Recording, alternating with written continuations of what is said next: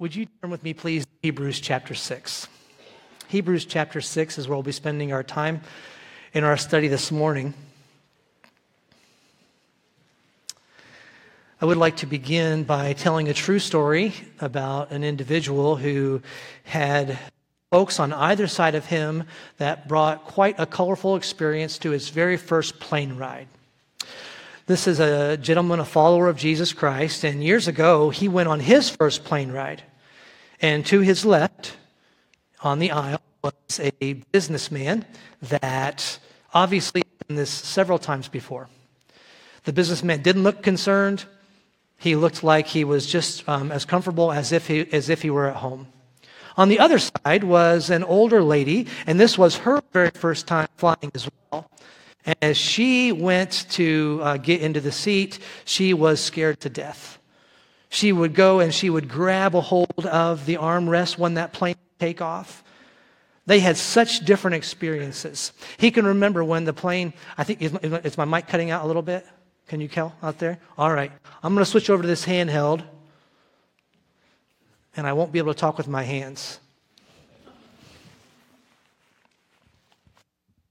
All right. All right. So when we have this individual sitting in the middle row or the middle seat in the row, he's got a businessman on his left, he's got a new flyer on the right. As the plane took off, we find that the businessman opened his paper, was very relaxed, and went through things just as normal as could be. The lady on the other side she went and grabbed a hold of the armrest and she just about began to reach for the barf bag because of how scared she was for this plane to take off. Of course, this gentleman in the middle, he's trying to figure out how am I going to respond? What am I going to do? Am I going to look cool and calm like this guy or scared like this girl over here? And so we find him observing these two throughout the flight. When the meal comes, we find that they bring the food for all three of them. They all three get a tray of food, and as it is given to them, the businessman very comfortably goes and puts his things out gently and eats the meal that is placed before him what he wanted. The lady on the other side, she could not even think about putting anything extra in her stomach just in case she had some air sickness. And all the while, this gentleman in the middle is trying to figure out what am I going to act like? This one or this one? I want to fast forward to the end of the flight because just to tell you how the story ended, all three of them landed safely. All three of them walked off that plane. They all got to their destination. What was the difference? The difference was what their experience was along the journey. We're going to look in Hebrews chapter 6 today, and we are going to find multiple areas where God gives us a confidence for our walk in this world. If you know Jesus Christ as your Savior, He does not want you scared to death on your walk in this world. He doesn't want you nervous of what might be coming next. He doesn't want you worried all the time and making others around you worried because they see you worried. Instead, the writer of Hebrews is going to give us some wonderful, very practical ways that give us an assurance that we are the children of God. Now, when we look at these verses, it's going to be very clear that there is something that's a challenge for us to do, but also very much we are going to see how God Himself is the one who is so important in this role. So let's go ahead and turn there to Hebrews 6.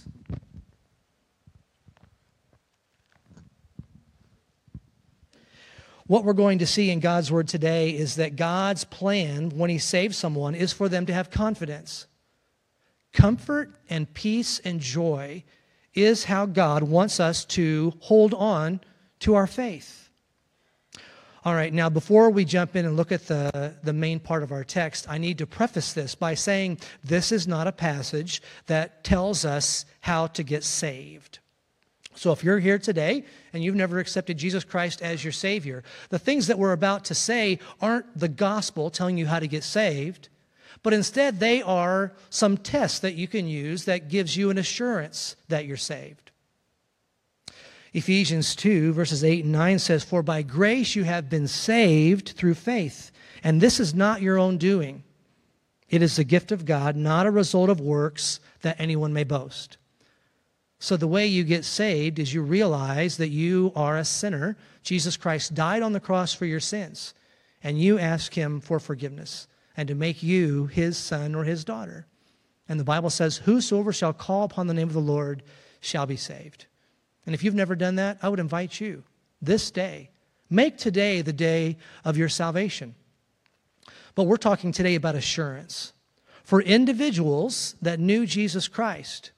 And the writer of Hebrews isn't necessarily talking to the biggest and strongest and most mature Christians. That's not what's going on necessarily. In fact, in, in another place in Hebrews, he says, You guys ought to be by now teaching people, and yet you still need the milk of the word yourself. Kind of a little bit of a shame on you for not being more mature. But this assurance is something that everyone needs. No matter what your level of maturity is as a follower of Jesus Christ, we need this assurance that we see today. It is God who justifies, but the writer here gives us some encouragements along the way. The first one that we see here is that we can have confidence because God does not forget about us, and more specifically, doesn't forget about the good that we do for Him. I wanted to start out by prefacing and saying this is not the gospel. So, what I'm about to say doesn't mean if you do this, you get saved. But when we look at our relationship with God, it's very clear that He looks at what we are doing, and that can be an assurance to us in our salvation. I get discouraged with how much I forget these days. Does anybody else get discouraged with how much you forget these days? Around the church here in the last two weeks, there are several witnesses that observed me walking around trying to find my keys. I could not find my keys. I did find them eventually, but it took me much longer than I wanted it to. The things that we forget can be embarrassing. And here we're going to see that our God, He never forgets. He never forgets anything. Let's start in verses 10 through 12 of Hebrews 6. For God is not unjust as to overlook your work and the love you have shown for his name in serving the saints, as you still do. And we desire each one of you to show the same earnestness, to have the full assurance of hope until the end, so that you may not be sluggish, but imitators of those who through faith and patience inherit the promises. Several key words stand out there. We can find the words your work. We find the word earnestness that is there, and even the word imitators. And so, what we are seeing here is that our confidence in our salvation should grow when we pursue the life that God wants us to live. Now, it is no works that we do that save us. But there is no doubt that when you are looking at your own life, it can be an evidence that you have been changed, you have been redeemed when you see that your life is different, and specifically how you're serving the Lord. I know for me personally, this is very close to home. My testimony um, that I will share with people. We had uh, one of our friends around here ask me a few years ago, When did you get saved? And I said, Well, I'm not sure, which made him nervous right off the bat. But the reason that I say that, I, I, I, know I'm, I know I'm saved today, so don't get too nervous about that. The reason that I say that is because I made a decision when I was a very young boy, but then when I was 12 years old, and then again when I was 17 years old, I had a very serious meeting with my God. And when I had those conversations with God, one was at a Bible camp and one was just by myself in my bedroom as a teenager. I can remember a prayer that I prayed, and both times it started with the word if. God, if I am not saved, would you please save me? Both times I said that. So I'm kind of leaving some room there that maybe I was saved as a young boy when I was first presented with the gospel in the back of the church on a Sunday night, but I wasn't sure. What was it, you think, that was causing doubt. Why do you think when I was at that Bible camp and then when the Lord was doing a work in my heart, why do you think that I was struggling so much, even to think that I was really genuinely a follower of Jesus Christ, that I was saved? It's because I looked at my life. I looked at my life, and when I compared it to how God tells me to live, the two did not match up. And so, very clearly here, the writer of Hebrews tells us God is not so unjust as to overlook your work of loves. And he wants you to show the same earnestness to have the full assurance. That tells me there are different levels of assurance that someone can have. And your confidence with your salvation will grow as you pursue the life that God has called you to live. And God's memory does not fail. So, all the good things that you have done after following Jesus Christ, maybe you forgot about them. But God has not forgotten about a one. How beautiful that He knows everything that you have done. And He says this is going to be helpful for you in your walk. Now, I know that that first point is it's, it's a weak as far as the content, because some of you might be thinking, thinking of your life right now and thinking, how do my works measure up? Some of you are hard on yourselves. Some of you look at what you're supposed to be and you say, I fall short. Well, there's no doubt that we can observe our works, but there's something stronger.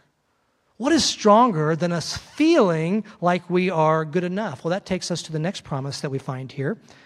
And that is, I can have confidence because God's promises are trustworthy we have the most confidence, not based on our feelings or our works, but because of the promises of God Himself. Man has become the master at finding things that makes him feel a little bit better. What can I do that's going to bring me some encouragement? What can I have that's going to bring consolation?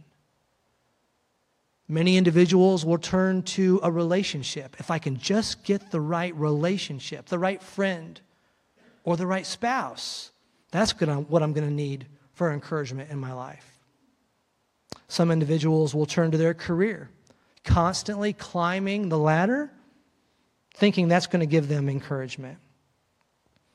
Some will turn to a bottle to help them forget about where they think they fall short or forget about their troubles. I've even seen driving down the road right on the front of one of these restaurants, they offered that they sell comfort food. Can you believe that? Comfort food? Some of you said amen to that, comfort food.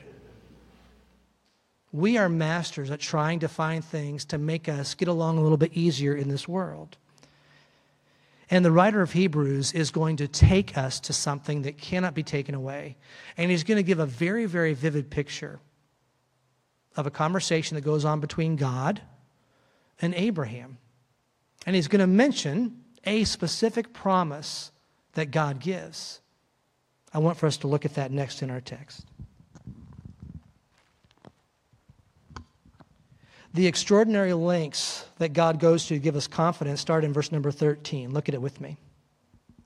For when God made a promise to Abraham, since he had no one greater by whom to swear, he swore by himself, saying, Surely I will bless you and multiply you. And thus Abraham, having patiently waited, obtained the promise. For people swear by something greater than themselves, and in all their disputes, an oath is final for confirmation. So, when God desired to show more convincingly to the heirs of the promise the unchangeable character of his purpose, he guaranteed it with an oath. So that by two unchangeable things in which it is impossible for God to lie, he who have fled for refuge, or we who have fled for refuge, might have strong encouragement to hold fast to the hope that is set before us.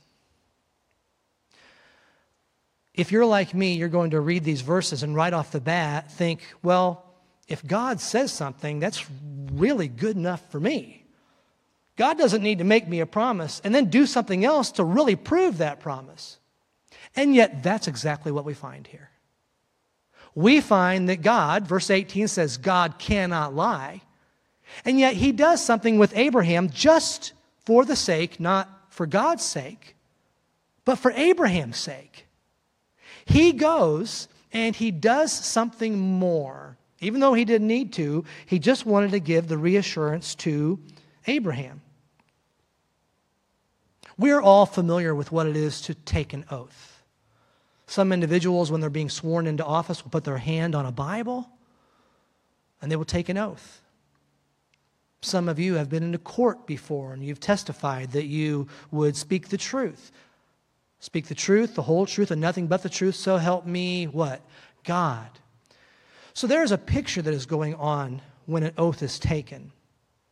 Man, for years, has had the way of working that if there's a dispute between two people, they would figure out a way to where there was a consequence if one of them didn't tell the truth. And so they brought, or, or, man, for thousands of years now, has been swearing an oath. That's what it says here. Man will swear an oath. And in essence, what it is saying is man says, if what I'm about to say is not the truth, may the judgment of God fall down upon me.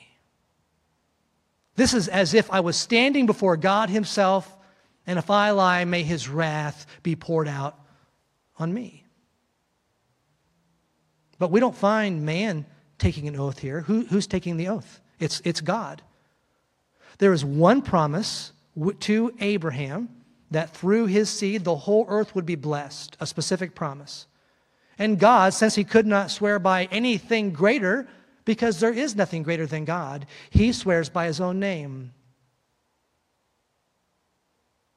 In essence, God is saying, if what I am promising does not come to be, may my own wrath fall down on me. Some would hear that and say, that is ridiculous. Others of us hear that, and we understand very much so that there's a vivid picture of the wrath of God falling down upon God Himself. And it happened at the cross. God the Father turned his face away when the Son was bearing the punishment for the sins of the world. The wrath of God on God Himself. We celebrate this as an assurance because God not only made Abraham a promise, but He made you and I a promise. Whosoever shall call upon the name of the Lord shall be saved. I hope that that's you today. We look back often at the cross, and we should. We are encouraged by the work of the cross. But next, the writer is going to take us to a different place. He's going to take us to a place in the future. He's going to take us to the work of Jesus Christ, not on the cross, but instead in heaven. Would you look with me at verses 19 and 20? We have this as a sure and steadfast anchor of the soul, a hope that enters into the inner place behind the curtain, where Jesus has gone as a forerunner on our behalf, having become a high priest forever after the order of Melchizedek. The final encouragement that we can walk away with today is that we can have confidence because Jesus has led the way to glory for us. If you're familiar with the Gospels, you know that Jesus Christ told his followers, I'm not going to stay here. I'm going somewhere else. And if I go, I'm going to prepare a place for you. And if I prepare a place for you, I'm going to come back. I'm going to receive you unto myself, that where I am, there you may be. We are encouraged with these words because Jesus Christ was the forerunner. There are people all around us that need to have confidence when it comes to the fear of death. Some of you have probably been in the room when someone was likely heading towards death or someone they loved was heading towards death, and they were consumed with fear. So many are afraid of what the world calls the grim reaper, and yet you and I do not have to be afraid of death. We can have confidence even when facing this. And what we find the writer giving here is heaven talk. This is heaven talk. When we look at this idea of what's going on, it is a picture of Jesus Christ, and he's going behind the curtain. And it describes Christ as the forerunner. Do not be afraid of the dark shadow of death. I, so, I see individuals that look at Christians, and so many Christians just have an unbelievable amount of confidence when approaching death. how, how is that? How is it that believers can be so confident?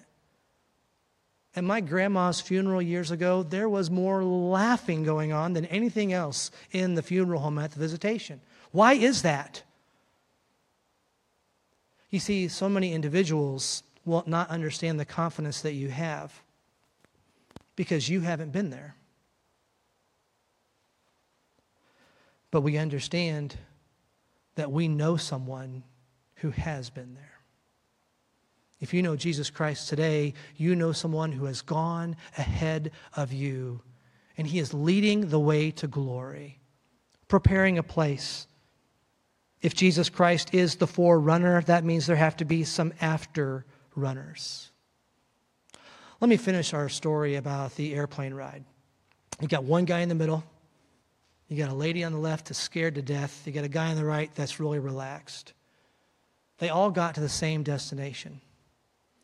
They all got on the plane. I would like to relate faith to getting on the plane.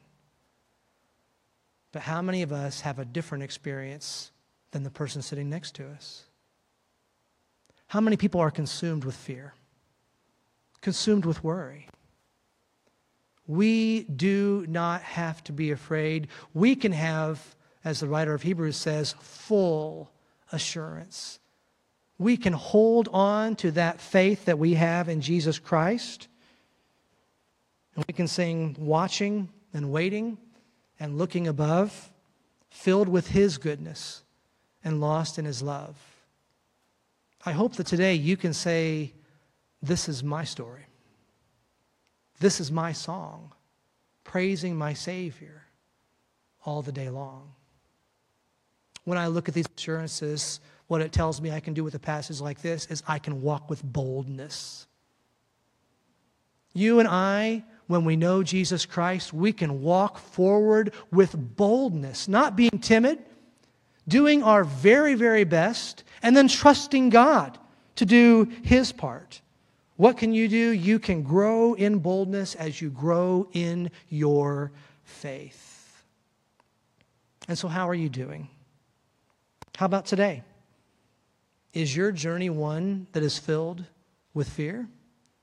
Or are you one that knows the promises of God and that He cannot lie? Are you one that's able to look back at your track record and say, These things are for the glory of God because He changed my life? And then continue on in earnestness. And are you one who loves looking forward to heaven? Is anybody here looking forward to heaven today? Would anybody here be disappointed if the Lord came back even before we finish our time here in this room? If you don't know Jesus Christ as your Savior, that would be disappointment. Jesus Christ died on the cross for our sins.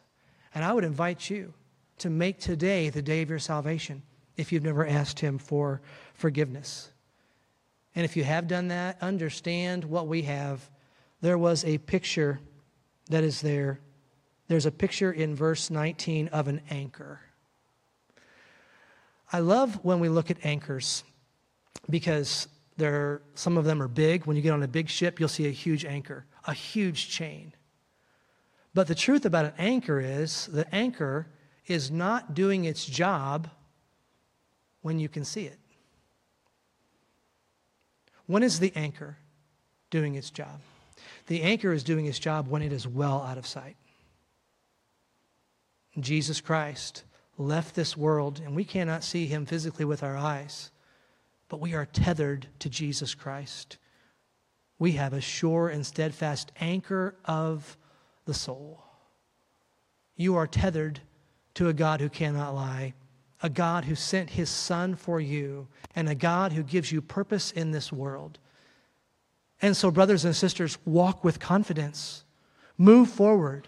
He has you here for a reason. And the reason that you and I can hold our head high and walk forward is because God holds us fast in His hand. I would encourage you to walk with boldness today and to know the God who holds us in His hand. Let's pray. Our gracious Father, when we come to you, it's with humility, understanding that we are not worthy I thank you, Lord, that you looked upon us and did not save us because we were worthy, but you saved us because you are love. I thank you for paying the price with the blood of your Son. I thank you for Jesus Christ's willingness. Oh, that vivid picture of when he was going to the cross and he said, Father, can you remove this cup from me? Because he knew the weight of what he was about to do to take on the sins of the world on his shoulders. And he finished by saying, Not my will, but thine be done. We thank you for how loved we are by the Father today. We praise you for the ministry of the Holy Spirit. We thank you that when Jesus Christ left, he told his followers, I'm going to go, prepare a place for you. Something better than me is going to come. And we are blessed to have the ministry of the Holy Spirit on this day. And I would pray, even during this moment, the Holy Spirit will be working in hearts, convicting, allowing us to have the assurance of salvation, but also allowing us to walk in boldness so that we make a difference in this world that lasts for eternity. While our heads are bowed and our eyes are closed, while the piano plays through, I want to give you a chance to pray today. It could be that God has laid something on your heart that you'd like to pray to Him about. Take time, even in this moment, and do that. If it's the case that you've never asked God for forgiveness, accepted Jesus Christ to be your Savior, you're a sinner, and He paid for your sins with His own blood. And the Bible says if you will call upon Him and ask for forgiveness, He will save you. You can take time right now to do that.